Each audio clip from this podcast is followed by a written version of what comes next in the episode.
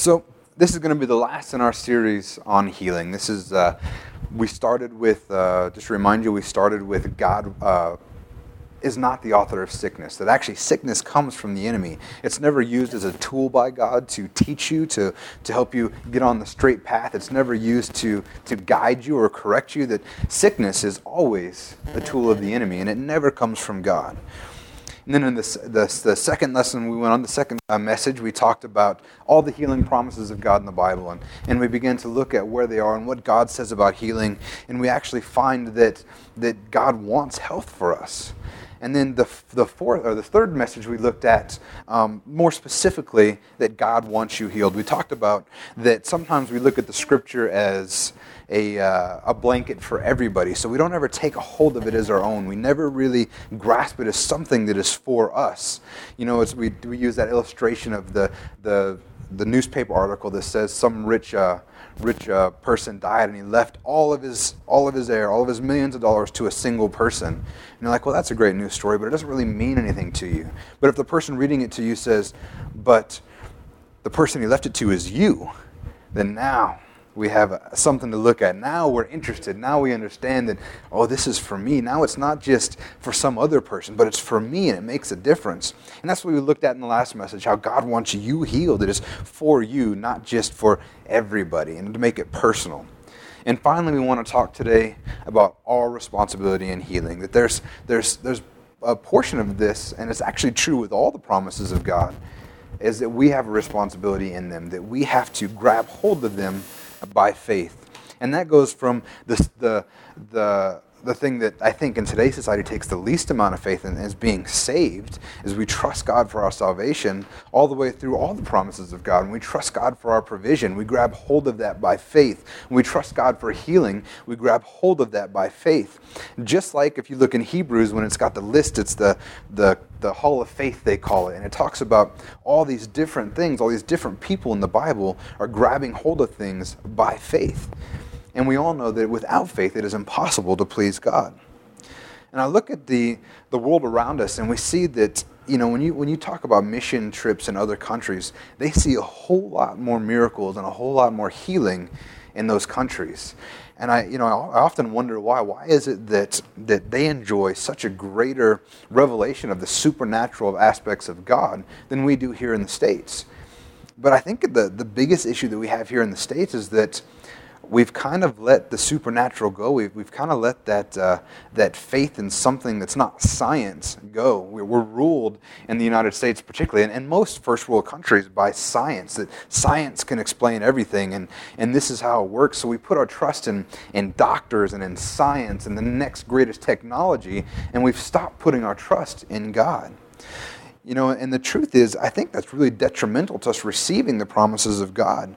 Even well-meaning Christians, I've heard me say, "Oh, I have, I have faith for them to, to be to be made well," but I'm, I'm, I'm a realist. You know, I, I understand that they, they, kind of prepare for the worst.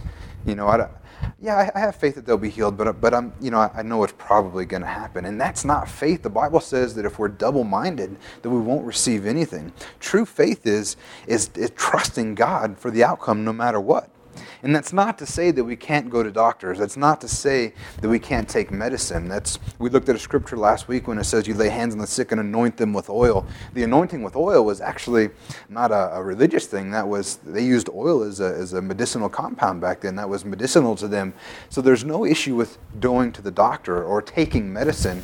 The, the issue is are you trusting just the doctor by itself? Or are you putting your faith in God to use the doctor? And there's a, a major difference there. So let's go ahead and get started and start looking at some scriptures that illustrate uh, the faith that we need to be made well. The first scripture I want to look at is Matthew 9 27 through 31. And it says, As Jesus went out from there, two blind men followed him, crying out, Have mercy on us, son of David. When he entered the house, the blind men came up to him, and Jesus said to them, Do you believe that I am able to do this? And they said to him, Yes, Lord. Then he touched their eyes, saying, It shall be done to you according to your faith. And their eyes were opened. And Jesus sternly warned them, See that no one knows about this. But they went out and spread the news about him through all that land. You know, the first thing we have to recognize is it says, Have mercy on us, son of David. These are two blind beggars. And, and the Jewish culture, if you were blind, if you had a defect, you were an outcast, you were a second class citizen. And they would sit out on busy streets and they would beg for money, and they, they had nothing.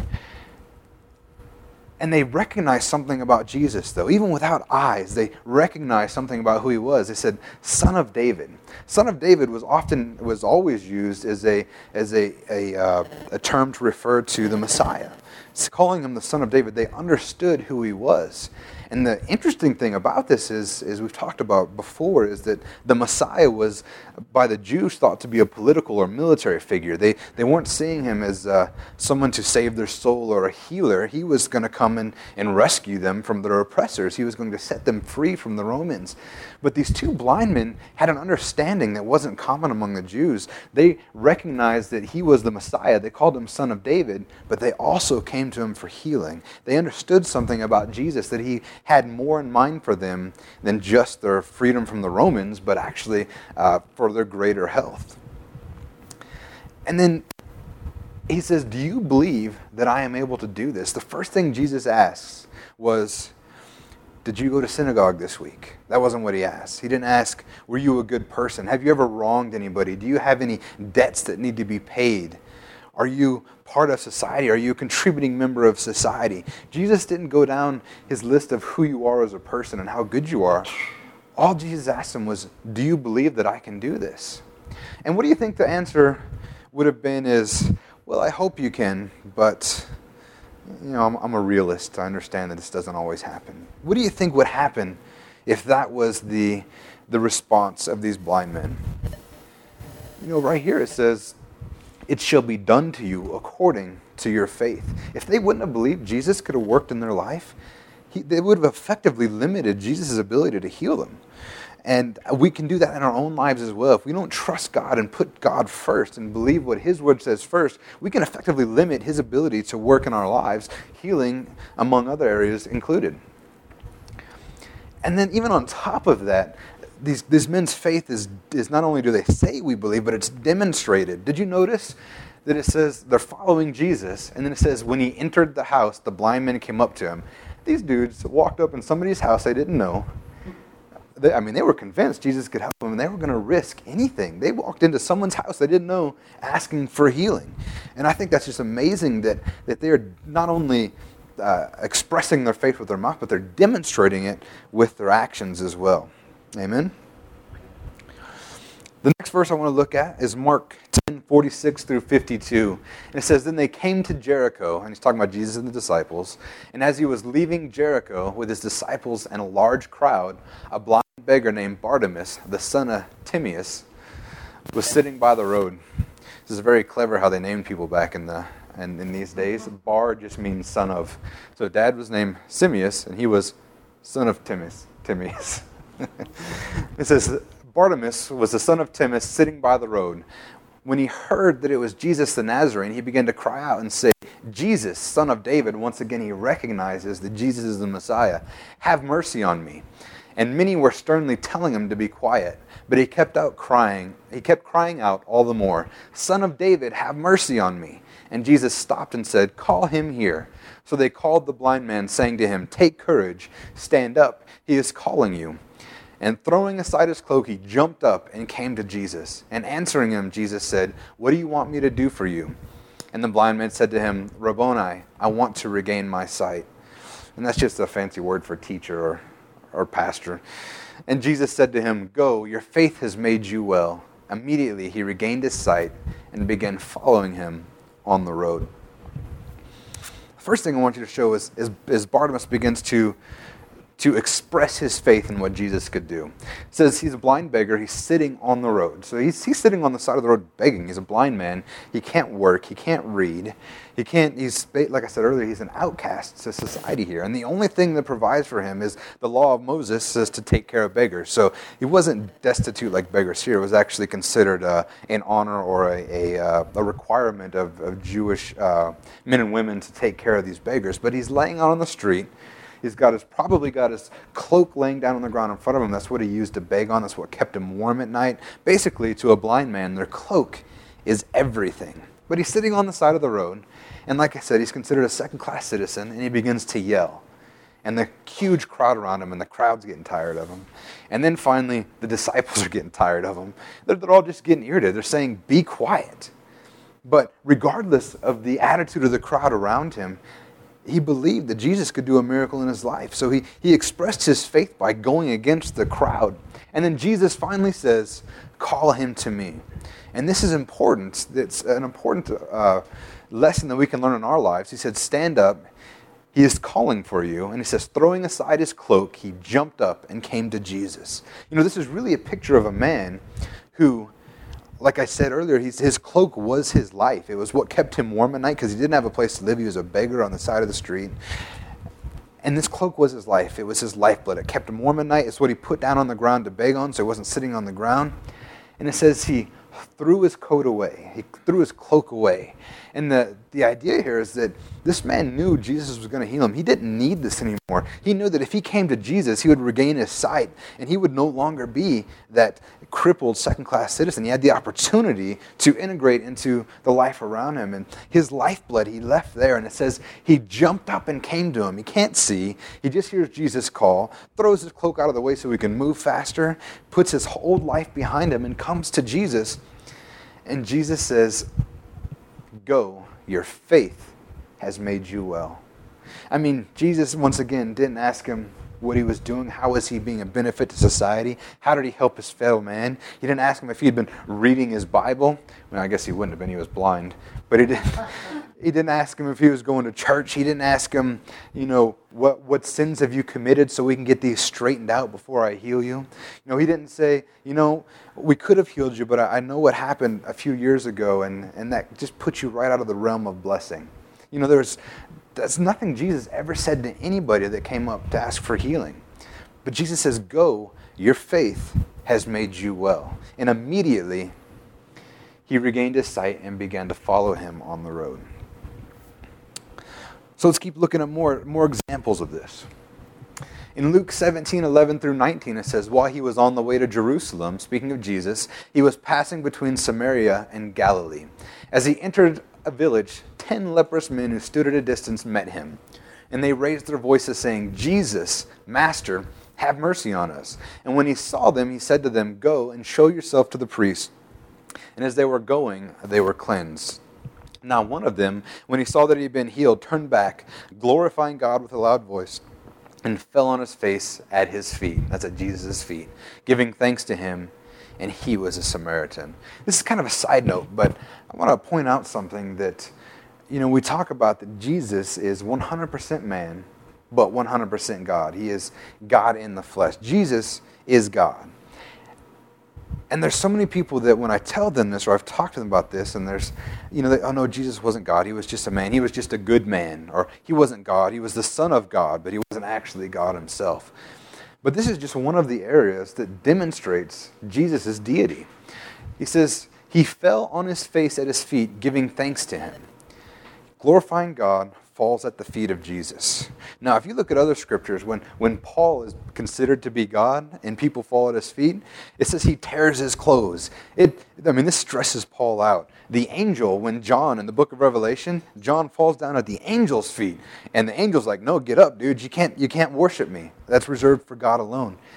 But every time people begin to worship Jesus, he always accepts it. God, Jesus understood who he was and he always accepted worship. Now, Jesus, being a good Jewish man, if he wasn't God, would have done the same thing as all these others. But that's the side note, just showing that just one of the places in Scripture where you can show that Jesus is God. But then it says, Then Jesus answered and said, and this is verse 17, Were there not ten cleansed? But the nine, where are they? Was no one found who returned to give glory to God except this foreigner? And he said to him, Stand up and go. Your faith has made you well. Starting to see a pattern here? Your faith has made you well. So the first thing I want to look at is, is we have these 10 lepers. Now, lepers have got a rough life back then. They, uh, they, they're outcast from society. They can't worship God. They're considered ceremoniously unclean permanently. They're not allowed to worship God. They're not even allowed in the city without walking around ringing a bell, yelling, unclean, unclean, so that nobody could touch them and become unclean themselves. But we look here and we have a Samaritan leper with these Jewish lepers. Now, Jews and Samaritans at the time, or Samaritans at the time, they were. Uh, they didn't hang out together. They were one was the Jewish people of God, the others were Gentiles, and they didn't they didn't hang out together. They didn't speak together. But leprosy is such a bad thing that it, it erases the social divisions. These guys are no longer Samaritan and Jew, they're just lepers stuck on the outside of camp. They're not even allowed in the city. And so we have the Samaritan and the Jew, and the Jews. And I want you to notice what Jesus says to them. He says, Go and show yourself to the priests. Now, these guys, and it says, as they were going, they were cleansed. Did you notice that Jesus didn't say, You're cleansed, now go see the priest? He says, Go see the priest. They're not even healed yet. These dudes still got leper skin, arms falling off, ears falling off. They're, I mean, these guys are in bad shape. And he says, Go see the priest. Now, the Jewish men, they know what that meant. They had to go see the priest to be compared, uh, for the priest to, to call them fit to worship, to say that they are cured. And can you imagine what would happen if these guys didn't have faith? I'm not going to see the priest look at me. He's going to laugh at me if I walk up and say I'm healed. I mean, I can still see that I'm sick. I mean, leprosy is not a uh, not like a cold where you can only tell it if it's you. I mean, people can see leprosy. And he says, "Go." So these 10 men, they decide that they're going to trust Jesus and they start going, still with leprosy, demonstrating their faith in what he said. And then the one sees that he's cleaned the Samaritan, which, which amazes Jesus because he's not even Jewish and he comes back to give God glory. These other guys are so jaded in what's going on, they just take the healing and they don't give God glory. You know, the first thing that should happen when God works in our life, when Jesus does a miracle in our life, is our response to be to give God glory. We thank Him for what He's done in our lives. And the one comes back. But I want you to know that Jesus points out that it was stand up and go, your faith has made you well. Now we're going to look at a longer story showing faith made people well. It's a little bit, uh, uh, it's over three slides here because it's a little bit longer story and spread into a couple different parts. But we're going to start with uh, Luke 8 40 through 42. And it says, And Jesus, and as Jesus returned, the people welcomed him, for they had all been waiting for him. And there came a man named Jairus, and he was an official of the synagogue. Matter of fact, this word official here is actually more literally translated to a ruler of the synagogue. This guy is the main man. He's running the synagogue. He's the one that makes sure that the, the scrolls get read. He keeps up the synagogue. He performs maintenance. He's the one that makes sure that the sermons are, are given, and he asks someone in line to do the readings of the scrolls. This guy is the, the, the main man in this town. And it says he come to him and he fell at Jesus' feet and he began to implore him to come to his house, for he had an only daughter about 12 years old, and she was dying. But as he went, the crowds were pressing against him. Now we have this guy, Jairus. He's a synagogue leader. He's, a, he's, a, he's the main man. And at this point, Jesus has been doing miracles all around him. At this point, the Jewish leadership wants him dead. This isn't right in the beginning of his ministry, but he's been doing a few things. And the general consensus of all the Jewish leaders is that Jesus needs to be killed. He needs to be destroyed. There's actually a scripture that says they were trying to destroy him. And, uh, you know, they didn't just want Jesus to be dead, they wanted to destroy his reputation, his works, everything that he's done. So this man, going against the rest of the leaders at his time, decides that he's going to go to Jesus. I just want to show that the incredible act of faith that this man is showing by going against all of his contemporaries to the one man that they didn't not just like, they didn't just disagree with, they wanted this guy dead. You know, and, and I mean, we look later in life, Paul was literally going into to Christians' homes because they trusted Jesus, pulling them out and stoning them and killing them and imprisoning them. And this is the attitude that these Jewish men had. But he decides that he's going to go see Jesus. He's going to trust who Jesus is, even to the detriment of probably his reputation. He'll probably lose his position for this, for going to trust Jesus. His, his family is going to be ostracized. This is, this is not a small deal for, for Jairus to go talk to Jesus. But you know, he's hit rock bottom. His daughter is, is, is dying. His daughter is, I mean, we find out in the next few verses that his daughter is so close to dying that she dies within the next few hours. And this guy is at rock bottom. And do you ever wonder why sometimes it takes us to hit rock bottom before we ever go seek the Lord? I mean, can you imagine how much better our life would work out if we would just trust God in the first place? And that's not to say you're not going to face difficulties and, and have tough times. But why do we always wait till everything's falling apart before we finally say, oh, wait, I guess I can't do this on my own. Let me go talk to God? But he goes and he, he goes against them and he's pressing through this huge crowd. But you can know you truly believe in something if you're willing to take great risks to stand for it. What kind of risk are you willing to take to put your trust and faith in Jesus? Did you know that, that evangelical Christians, what we are, are on the terrorist watch list for the government right now? Me as a pastor, I'm way up on the list being part of an evangelical Christian. I'm considered a terrorist by our U.S. government. And honestly, so are you because you're part of an evangelical Christian church. And it's, it's amazing to me when I read this list that they, they actually handed it out to the Border Patrol. It's, we got some Border Patrol friends, that's how I, I know about this. But we're considered terrorists because we believe in Jesus. And right now, it's, it's nothing. I mean, you guys never heard about it, but there may become a day that that we're persecuted much more harshly for what we believe. And the question is, are we willing to take a great risk for what we believe? You know, I know, I know that I, I would. I would. I would. I hope that I'm like this man Jairus that says, I don't care what my contemporaries think. I don't care what's going to happen to me. I'm putting my faith in Jesus, and that's it. So now we go to verse 40, 43. It's the, the continuing the story. So we have Jairus, this leader of the, of the synagogue, he's the, the main man in this, this part of town. And now we have, and Jesus is on his way to help his dying daughter. I mean, she's in a bad shape. And this woman here interrupts. It says, A woman who had a hem- hemorrhage for 12 years and could not be healed by anyone came up behind him and touched the fringe of his cloak. And immediately her hemorrhage stopped. And Jesus said, Who is the one who touched me? And while they were all denying it, Peter said, Master, the people are crowding and pressing in on you. You remember right here in the verse before, it says, As he went, the crowds were pressing against him. This is, this is not Jesus walking with a couple of people around him. He's got people touching him. It's so crowded. And it says, Who is the one who touched me? And they're like, Really? You're asking that question? Everybody's touching you. And he says, Master, the people are crowding and pressing in on you. But Jesus said, Someone did touching me, touch me, for I was aware that power had gone out of me. And when the woman saw that she had not escaped notice, she came trembling and fell down before him, and declared in the presence of all the people the reason why she had touched him, and how she had been immediately healed. And he said to her, Daughter, your faith has made you well. Go in peace. So now we have a bunch of stuff going on that just shows the determination and faith involved with this woman trying to reach Jesus. One, the synagogue official is trying to get Jesus to go see his son. Two, she's been hemorrhaging. Basically, because of the bleeding that she was having, she was considered ceremoniously unclean. She couldn't go to the temple. She was unclean, but not just sometimes, always. For 12 years, this woman has been considered ceremoniously unclean. And it says she could not be healed by anyone. She had spent all her money going to the best doctors, going to everywhere, trying to get healed. And nobody could heal her. She's been 12 years she's been living with this.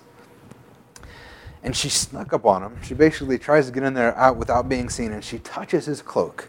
Now, how many of you know that Jesus' cloak doesn't have magical powers? That Jesus' cloak is not what healed this woman. How do I know this? Because the people were pressing in around him and touching him. It didn't happen to anybody else. They were all touching Jesus, and nobody else got miraculously healed just by touching him. There was something different about this woman. There was something different because she believed that if she could just touch his cloak, if she could just touch the hem of his garment, that she would be healed. She knew that he had the power to heal. Now, she's a little bit misguided into how that comes. I mean, it's not touching the cloak, that made her well. It was actually her faith in Jesus. We find out later in another story we're going to talk about shortly that distance is not a limiting factor to God touching you. And then, you know, because she's had this for so long, this isn't a. Most likely, the people around knew who she was. She knew the problems that she was having. For her to be out in the middle of that crowd touching all those people could have got her stoned.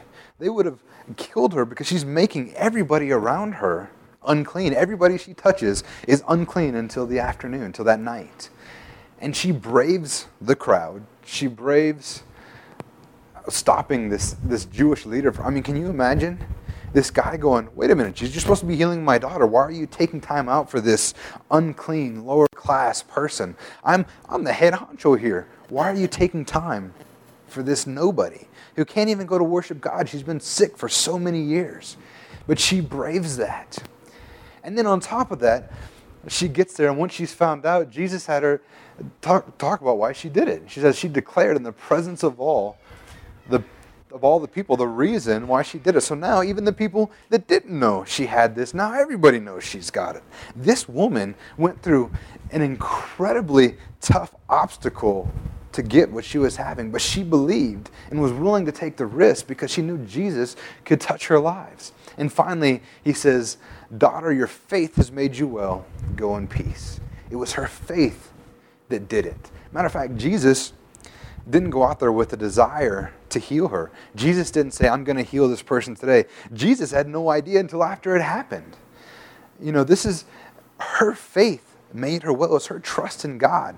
And it's not that, that Jesus didn't want to heal her because we've, we've read earlier that God wants to heal everybody. It's actually uh, what he wants for all of us. It's actually why he sent his son to restore us to the position we were as Adam was, to be made with no sickness, no disease, to be made with no past, to be made perfect and pure and holy. So we know that God does want us healed, but this wasn't an act of Jesus' will. This was an act of her faith. Amen? In Matthew 11, 12, it says, From the days of John the Baptist until now, the kingdom of heaven, heaven, heaven suffers violence, and violent men take it by force. I believe this is an example of this woman taking the kingdom of heaven by force. She was standing for what she believed in, and there was nothing that was going to stop her from letting her have her miracle, miracle that God had already promised to her. Amen. So now we continue the story, verse 49 through 55. While he was still speaking, someone came from the house of the synagogue official saying, Your daughter has died. Do not trouble the teacher anymore. How would you feel if you were Jairus right now? I'd be pissed. I'm gonna. I'm not. I, I'd be ticked. I'd be absolutely enraged. Jesus was coming to my daughter, and I believe I went against everything that I know. I went against my, my contemporaries. I went against what all the people think, and and he wants to stop and help some sick lady that doesn't mean anything, and now my daughter's dead. I would be upset. But Jesus heard this, and he answered him, Do not be afraid any longer. Only what? Only believe, and she will be made well. And when he came to the house, he did not allow anyone to enter with him except Peter and John and James and the girl's father and mother. And it says, Now they were all weeping and lamenting for her. But he said, Stop weeping, for she has not died, but is asleep. Did you know that they had professional weepers and wailers back in those days? When someone died, the people that were on call waiting for, for calamity came up and just began to weep and wail. That's what they did. That was their job, was to just make a scene, to express to express the pain that was being felt. I mean, it wasn't just, I mean, we, we joke about it, it seems kind of silly to us today, but it was very important for them to express the pain that was happening. I mean, the guy's daughter just died. And he says, Stop your weeping, stop your wailing. She's not died, she is asleep. And they began laughing at him, knowing that she had died. Can, you know, we, we look at this stuff, and can you imagine if Jesus came to you and told you something and you just began to laugh at him? I mean, and, you know, hindsight is 20 sunny. We know who Jesus is. But we look, I can't believe they laughed at Jesus. Did they, did they not know who he was? If I was alive in that time, I wouldn't have laughed at Jesus. But you know what? We would have been just in the same boat they were. They think he's crazy. He just said, they begin laughing at him because he said she's just asleep. So what does he do? He goes ahead and says, All right, all you guys stay out there, hush up. Peter, John, James, and the girl's father and mother, you're the only ones that can come in with me. Why did he do that? Why did he only let a few in? You know, I believe that when we look at this, we see that, that, and we'll see later that when there's a lot of people around that don't believe, that can begin to affect your own faith. That can actually begin to, to rub off on you when you have people going, Oh, that's not going to happen. That's impossible. When you have people laughing, saying, She's dead. What are you thinking? So Jesus says, You know what? Everyone get back away. I'm just going to take in a few of my disciples who I know believe in me, and I believe in me, and we're going to get away from the distractions. We're going to get away from those people that are trying to tell us that it can't happen. And we're going to trust. And then he took her by the hand and said, Child, arise. And her spirit returned, and she got up immediately, and he gave orders for something to be given to her to eat. You know what else Jesus doesn't do here? He doesn't go, Oh Lord, if you could please maybe heal this little girl. Oh Lord, please let her live again. Pretty, pretty please, Lord, let her live again. Oh Lord, please, please, please let her live again. You know, sometimes that's how we pray we begin to beg God to work in our lives. When God said, Speak to this mountain, and it'll be cast into the sea, Jesus doesn't beg God to heal her. He takes authority over what's going on and says, Child, arise. And her spirit returned, and she got up immediately. Amen. Only believe. He says, Do not be afraid any longer. Only believe. We need to keep that in mind as we're dealing with stuff in our lives. Amen.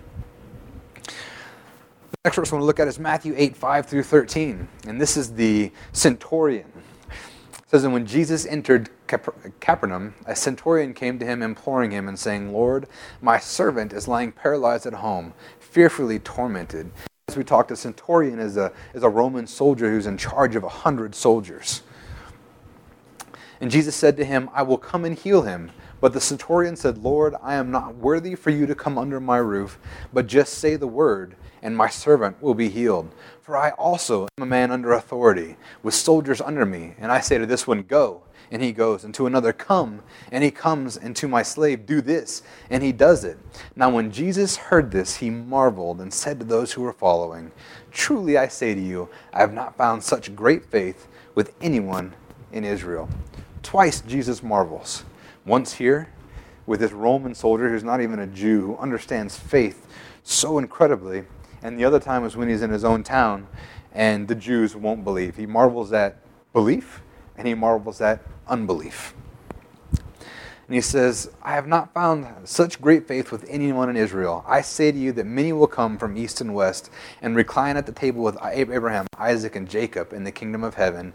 But the sons of the kingdom will be cast out into the outer darkness, and in that place there will be weeping and gnashing of teeth. You know, this is Jesus actually beginning to point to the fact that, that uh, salvation is going to come to the Gentiles as well. Basically, he's saying, this dude's a Roman soldier, he's a Gentile, and he has greater faith than anybody I've met in Israel so far. And he says that, that many will come to recline at the table with God. And Abraham, Isaac, and Jacob are all going to be there in the kingdom of heaven, but many aren't going to make it. He's talking about these Jews that refuse to grab hold of salvation by faith instead of grab, trying to grab hold of it by what they performed and what they've done and by works. And Jesus said, to the, in verse 13, it continues saying, Jesus said to the centurion, Go, it shall be done for you as you, as you believed. And the servant was healed that very moment. You know, this, this idea of authority and understanding what faith is, like Jesus spoke to that little girl in the last scripture that we read. He said, Child, arise. He was operating with the full authority of God behind him. He didn't doubt that what he said was going to happen. And the centurion is, is it the same thing. He says, I say to, uh, I'm, I'm a man under authority with soldiers under me. The first thing we have to understand with authority is that we have to be under authority. When we submit to God's authority, then we have the full backing of His authority to back us up when we speak. It's like when a police officer comes and exercises his authority to, you know, he pulls you over and gives you a ticket. His authority is because he is under authority to the city and state governments that he works for. He is under authority and is therefore given authority to give you a ticket if you're speeding. In the same reason that if I ran up behind you going, woo, woo, woo, woo, you wouldn't pull over for me because I don't have that authority behind me. I don't have the authority to, to make you stop what you're doing. But this centurion understood that. He says that I say, I have soldiers under me, and I say to this one, Go, and he goes, and to another, Come, and he comes, and to my slave, Do this, and he does it. He understood that Jesus was a man under authority as well, and all he had to do was say the word. Remember, I said there was no distance requirements for faith in healing? There was no, you know, Jesus didn't have to be next to that. Uh, next to Jairus' daughter for his faith to be to be activated. If he would have just had this great faith, but Jesus came because he knew that he needed to be in a position where they could operate in the faith that they had. But this man's faith was great. He didn't don't even come. You just say the word and I know you'll be healed. And what does Jesus say to him? Go, it shall be done for you as you have believed. Amen. Next, in Matthew 15, 21 through 28, we see uh, in verse 21 it says, Jesus went away from there and withdrew into the district of Tyre and Sidon. And a Canaanite woman from that region came out and began to cry out, saying, Have mercy on me, Lord, son of David. She recognizes who Jesus is, Jesus is again. And she's not even a Jew, she's a Canaanite, she's a Gentile. She says, My daughter is cruelly demon possessed. But he did not answer her a word. And his disciples came and implored him, saying, Send her away because she keeps shouting at us. You ever felt like Jesus is uh, God is ignoring you? Jesus is ignoring you when you talk to him? You ever felt that way? This girl, uh, she saw it. Jesus just flat out ignored her. And he did not answer her, and his disciples came and implored him, saying, Send her away because she keeps shouting at us. But he answered and said to her, I was sent only to the lost sheep of the house of Israel. But she came and began to bow down before him, saying, Lord, help me. She bows down to him and calls him Lord. She recognizes who he is. And he answered and said, It is not good to take the children's bread and throw it to the dogs. And she said, Yes, Lord, but even the dogs feed on the crumbs which fall from the master's table. She basically understood that there was room for her. When I was in Africa, we were preaching to uh, actually pastors um, that's what we went to. We weren't preaching to the village. We were actually training pastors on the trip that I was on up there. And we had uh, four days of meetings as we all began to minister to these pastors and train them to be effective leaders of the word. Because a lot of times in, in some of these countries, missionaries go over there, they train, they quickly find some people that are willing to be pastors, they smack them on the butt, call them a pastor, and they leave and they never see him again. I mean, these, these guys have literally don't even have a Bible, they have a couple pages of scriptures and they're, they're pastors of these areas. So we took the opportunity to train them, but a lot of them don't really understand what Jesus really did for them. What was amazing to me is, is by the end of this, we had like 24 pastors get saved. These guys are pastors and they weren't even saved yet. But the one I remember the most was this, this lady. Her, her husband was, uh, was the pastor of the church and he, he passed away and she was uh, she picked up the torch and she was leading this congregation in her town and she began to weep and cry as pastor mike was preaching my pastor was preaching and she began to cry out there's room for me. There's room for me. She's on her knees bawling crying there's room for me. She didn't know that there was room for her and she finally began to understand it as he's preaching. And it's the same as this one. She says it's not good to take the children's bread and throw it to the dogs, but she says, Yes, Lord, but even the dogs feed on the crumbs which fall from the master's table. There's room for me. And then Jesus said to her, O woman, your faith is great. Second time, Jesus tells somebody's faith is great, and it's not a Jew again. This one's a Canaanite. It shall be done for you as you wish. And her daughter was healed at once. You know, sometimes we think that we face uh, persecution or we face struggles when we pray. And this story absolutely amazes me. The faith of this woman, you know, we go to God and sometimes it doesn't happen as quickly as we want. And we, oh, God's an answer my prayer. I'm going to give up because maybe it's not what God wants. Instead of continuing to pray based on the Word of God, what it says, you know, we think that maybe God doesn't want me healed. Maybe I'm, I'm doing this, I'm being sick to be taught a lesson, or, or all these different things. And that's just in our own mind when the Word of God says, no, that by His stripes you are made whole. We just grab hold of it by faith. But can you imagine if, if you're praying to God in an audible voice, He says, no? I mean, Jesus basically told her no. He says, look, you know, she's ahead of her time. After Jesus dies, Paul eventually takes the gospel to the Gentiles. But at this point, salvation is for the Jews, and she's kind of ahead of her time. She understands that there's room for me, but it wasn't, you know, kind of like Jesus said uh, before he did his first miracle, it's not yet my time. There was a timing for all of this. And, but she knew there was room for me. And Jesus, I, I couldn't imagine how devastating that would be.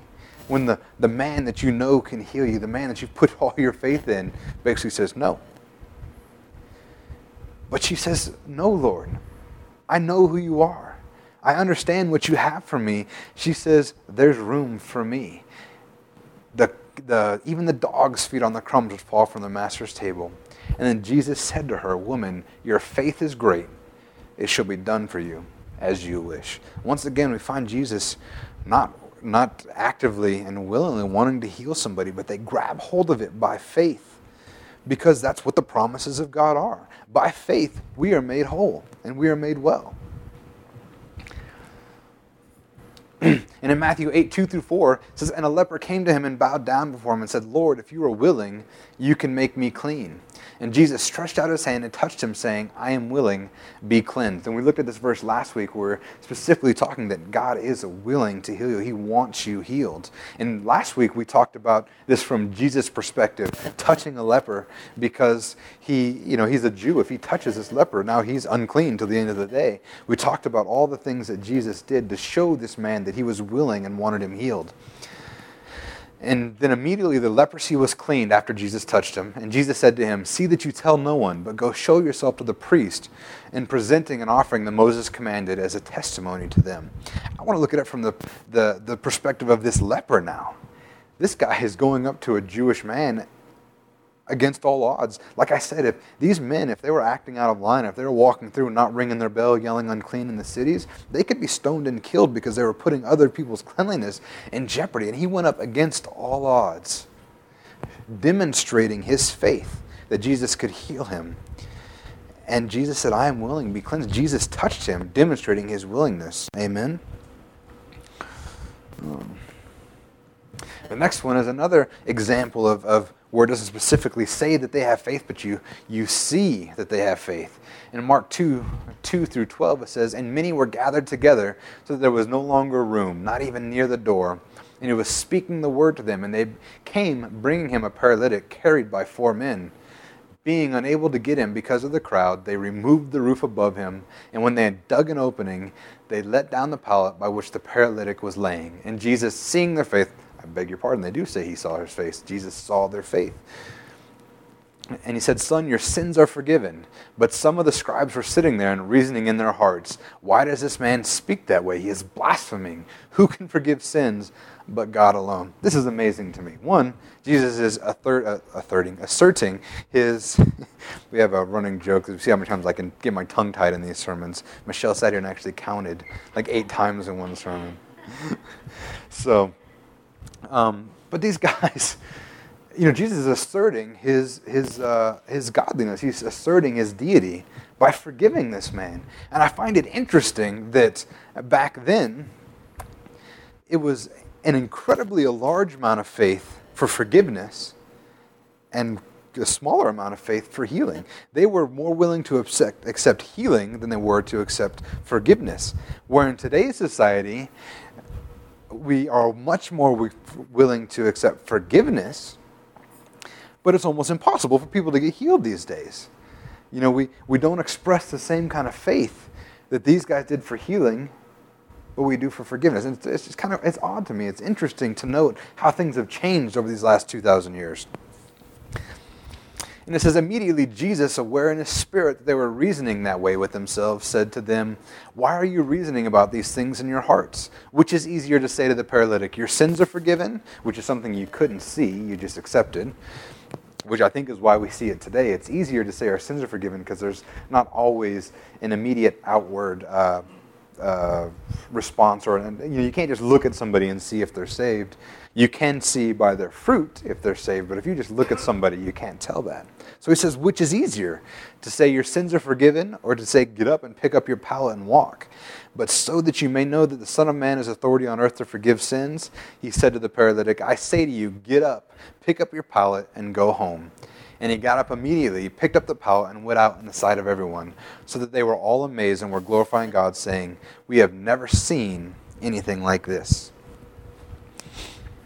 this was just an amazing thing for them. They one got to see that Jesus was God and he has the authority to forgive sins and he's healing people. And I, I, really like this one here because it says seeing their faith. Now we know that Jesus, by the Holy Spirit, can can reason on what's going on inside of a man's heart. It even says here that uh, immediately Jesus, aware in his spirit that they were reasoning, this is the people that were against him. Jesus knows your faith without seeing it. But in this case, he could literally see their faith. They dug a hole in the roof. what do you guys think we would do if we were if I was sitting in here preaching on, on healing and we were so full and someone dug a hole in my roof? I don't think I'd be as gracious as these men here. what are you doing? You know, wait your turn. I, I would be sending out a bill. Yeah, I, I don't even know what I would do if someone dug a hole in my roof to get somebody in here. I mean, what would you guys do? so so, so Jesus literally sees their faith. They're willing to destroy someone's property, and and uh, and I don't know exactly how this would fall, but I do know if you if you stole from somebody, you had to repay it seven times over, I believe, according to the law. It was definitely a multiple. I don't remember what it was exactly. I think it was seven times. I imagine they had to repay this guy's roof seven times over. I mean, they basically destroyed this man's property, but they were willing to do that because they believed that Jesus could touch this man, and Jesus literally saw their faith. And I find it interesting here that we don't see anything about that. We don't see them getting upset. There's no record of the, the house owner pitching a fit. And you would think that if there was, they would have. I mean, this, when they're recording this history, they're, they're pretty good about recording the good and the bad. And I noticed how different it was when Jesus healed the demoniac that had the legion inside of him, 2,000 demons inside of him. And he casts, you know, he says, All right, go into the pigs. He lets them go into the pigs. The pigs all jump off a cliff and die. And in this case, dude got his, his home, his roof ripped off of him. And there's no complaining. They understand that they, they cared about this man. And they, they saw their face and they recognized it. But these other guys, the demoniac gets healed, and the pigs go die, and they're more concerned about the pigs than they are about the man that just got freed. Definitely an, interesting contrast between these two stories. Amen. Mark, this is a funny one too. Mark 7, 31 through 35. And it says, Again, he went out from the region of Tyre and came through Sidon to the Sea of Galilee. And within the region of Decapolis, they brought to him one who was deaf and spoke with difficulty, and they implored him to lay his hand on him. Jesus took him aside from the crowd by himself and put his finger into his ears. And after spitting, he touched his tongue with his saliva. And looking up to heaven with a deep sigh, he said to him, Ephphatha, that is, be opened and his ears were open, and the impediment of his tongue was removed, and he began speaking plainly. Now, this is a dude with some faith. Because I don't know. Have you ever? You remember, like on uh, as a kid, or you see those shows where they're they're they're going to send somebody in, uh, you know, a young girl or some boy into a closet where it's dark, and, and let them finally kiss the boy or girl of their dreams, and they send him in there, and it's completely dark, and, and then when they flip the lights on, it turns out he's kissing a goat or something. You know, they totally tricked him because it's dark and he couldn't see. That's what I imagine this man's thinking. He's like, yeah, they're taking me out to be healed. He takes him away from all the crowds, and then he hears this. Wait a minute. I thought you were going to give me what's going on, and then all of a sudden he gets a wet willy, and someone sticks his, you know, sticks his spit on his, you know, touches his tongue with spit and puts it in the dude's mouth. I mean, how much faith do you got to have to just not? Never mind. I'll just stay blind. I'll just stay deaf. You know what I mean? Like this guy had some serious faith, because, yeah, I, I seriously, are you guys kidding? Are you guys fooling with me? I'm not really getting healed, am I? Well, you're looking for. Uh, what's the guy's name that does Punk'd? Uh, Ashton Kutcher. Ashton, you out there? You know, this is this guy. But he began to, he overcame these things that seemed out of the ordinary, and he trusted God. He trusted Jesus. And as a result, he began to hear and he was able to speak. And, you know, there's even a bigger miracle happening here because this guy, I believe it was from. Uh, he was deaf and spoke with difficulty. The guy could barely hear. He can't speak at all. He never learned how to talk. You know, even even people that you know people that are born deaf, even if they they can begin to hear at some point, they still can't talk because they don't know how. They've never learned. And Jesus not only healed his physical hearing impairment, but he also gave him the ability to speak plainly because of his faith. Amen. And then in Matthew 17, Oh man, I'm going to get a move on. Matthew 17, 14 through 20, it says, When they came to the crowd, a man came up to Jesus, falling on his knees before him, and saying, Lord, have mercy on my son, for he is a lunatic and is very ill. For he often falls into the fire and often into the water. I brought him to your disciples, and they could not cure him. And Jesus answered and saying, You unbelieving and perverted generation, how long shall I be with you? How long shall I put up with you? Bring him here to me. I mean, Jesus isn't talking to his disciples right then. He's talking to the crowd. He's like, What is wrong with you people? Why can't you just trust God? You know, we already know in the scripture that says, I'm, I'm not a man that I should lie, or the Son of Man that I would change my mind. I tell the truth. Why can't you trust me? He says, You unbelieving and perverted generation. And Jesus rebuked him, and the demon came out of him, and the boy was cured at once. And now the disciples came to Jesus privately and say, Why could we not drive it out? And he said to them, Because of the littleness of your faith. For truly I say to you, if you have the faith the size of a mustard seed, you will say to this mountain, Move from here to there, and it will move, and nothing will be impossible for you. Jesus is saying it was your lack of faith effectively made it impossible for God to heal this young boy. And now we're going to look at this, the same story in a different gospel. This one's in the Gospel of Mark. And it says, And one of the crowd answered him, Teacher, I brought you, I brought you my son, possessed with a spirit which makes him mute. And whenever it seizes him, it slams him to the ground, and he foams at the mouth. He grinds his teeth. He stiffens out. I told your disciples to cast it out, and they could not do it. And answering, and he answered them and said, O unbelieving generation, how shall I be with you? How long shall I put up with you? Bring him to me. And this is the part I want to pay attention to. And they brought the boy to him, and when he saw him, immediately the spirit threw him into convulsion, and falling to the ground, he began rolling around and foaming at the mouth. And he asked his father, How long has this been happening to him? And he said, From childhood. It is often thrown him both into fire and into the water to destroy him. But if you can do anything, take pity on us and help us. For this man says, Jesus, if you can do anything, and Jesus doesn't say, Okay, I'll take care of it. He says, If you can, not if I can, if you can. All things are possible to him who believes. Jesus is actually asking, him, if you can do something, if you will put your faith and trust, then your boy will be healed. You know, and it's uh, it's translated in the New King James Version like this. He says, Jesus, in verse 23, it says, Jesus said to him, If you can believe, all things are possible to him who believes. What do you mean, if I can, if you can? It's our faith that makes us well. Hmm. This is the one, and we're going to, I know I'm running pretty late here, so I'm going to try to get through it quickly. We'll just skip down to, to verse 4. It says, Jesus said to them, A prophet is not without honor except in his hometown and among his own relatives and in his own household. He could do no miracle there except that he laid his hands on a few sick people and healed them, and he wondered at their unbelief. He marveled at their unbelief. You know, he, could, he couldn't do any miracles because these people's lack of faith. Says, A prophet is not without honor except in his hometown. You know, I felt like this personally. I remember when I first got saved, looking at my, my family, they, they, they thought this was just a phase he's going through. I don't know if you went through the same thing, but, but you know, my hometown, my family, you know, kind of treated me weird when I when I first became saved. And then as I became a pastor, the same thing happened. These people that had known me, especially the ones that have known me for a long time, they're like, "Dude, I know you. You're not really a pastor." You know, there's this this not without honor but your own town. I mean, this this idea that that people see us as who we used to be and not who God has made us to be. And it can and it can actually cause problems. It can it for Jesus, it made it where he could do no great miracle in Bethlehem. It actually he says he just laid his hands on a few sick people and healed them. There was just a couple people that believed in what Jesus could do and he was able to heal them. But for the most part, their lack of faith effectively limited God's ability to work in this city. And that's amazing to me that, that unfortunately, or unfortunately, it's, it's good if we can have faith, but it's also bad when we limit God's ability to work in our life because we refuse to believe His word. Hmm. We'll just go to the last one. And in Acts 14, 17, 7 through 10, it says, And there they continued to preach the gospel.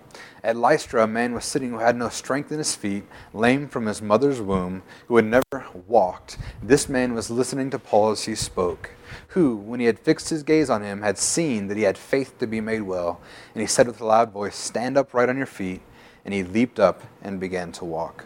I just want to show in this one that it's not just Jesus who was healing people. It's not just working through Jesus.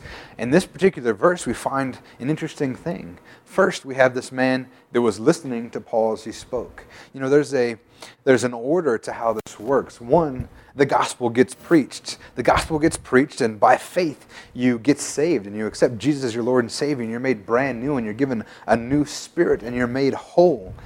And then after the gospel is preached, then you get taught on what, like what I've been doing over the last few days. I've been teaching you what the Word of God says about healing. And that word in you creates faith. And we see here Paul looks and he says, when he fixed his gaze on him, he seen that he had faith to be made well. And he said with a loud voice, Stand up right on your feet. And he leapt up and began to walk. You know, Paul was seeing the same things Jesus was seeing. And it wasn't, Paul wasn't an extraordinary man in the sense that he had magical powers to heal people.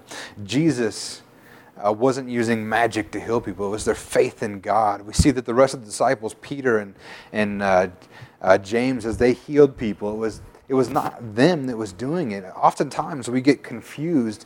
We, we put our faith in the men and women that have healing ministries or in the pastor, you know, thinking that only the pastor can pray for me if I want to get healed. But the truth is that it's not the pastor praying for you. It's not, it's not these disciples and apostles, but it's, it's your faith being activated. Now, when you have somebody pray for you, and, and after the service, I'm going to ask for people to come up that want to get prayed for for healing. But it's not, it's not my faith alone that heals you, it's your faith.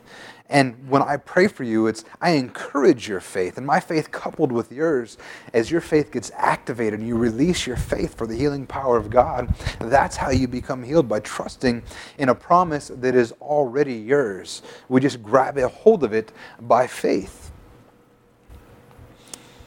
You know, Jesus died to make us whole. Uh, the Bible says that by his stripes we are made well, that we are, we are cured from sickness and disease. And we have to grab hold of that by faith. Uh, any of the promises of the Bible are always grabbed hold of by faith. You will not receive anything from God if you will not put your faith in Him, because the Bible says it is impossible to please God without faith. And we see all throughout the Bible that that's how the promises were grasped by men of old in the Old Testament, and the New Testament. It was always by faith that these promises were grabbed hold of. And the truth is, the enemy is always going to be, be around to tell you that no, that's not the case, that no, you can't be healed, no, you're not good enough, no, that uh, you did some things in your past, or, or you're not reading your Bible, reading your Bible enough, or not coming to church enough, or you don't tithe enough, or you don't help enough people out, and you're always selfish. The enemy is always going to be questioning who you are in Christ. And you have to choose to believe that you are a new person in Christ and that you are whole and made new. And by doing that, you can grab hold of the promises of God in our life. You know, I talked about that uh, idea of being a realist. I, let's be realists. But understand that, that being a realist means believing the truth of the Word of God under all circumstances, regardless of what the world is telling you, what science is telling you, what friends are telling you, or what even yourself or the enemy is telling you. Amen? Amen. Let's go ahead and uh, stand our feet.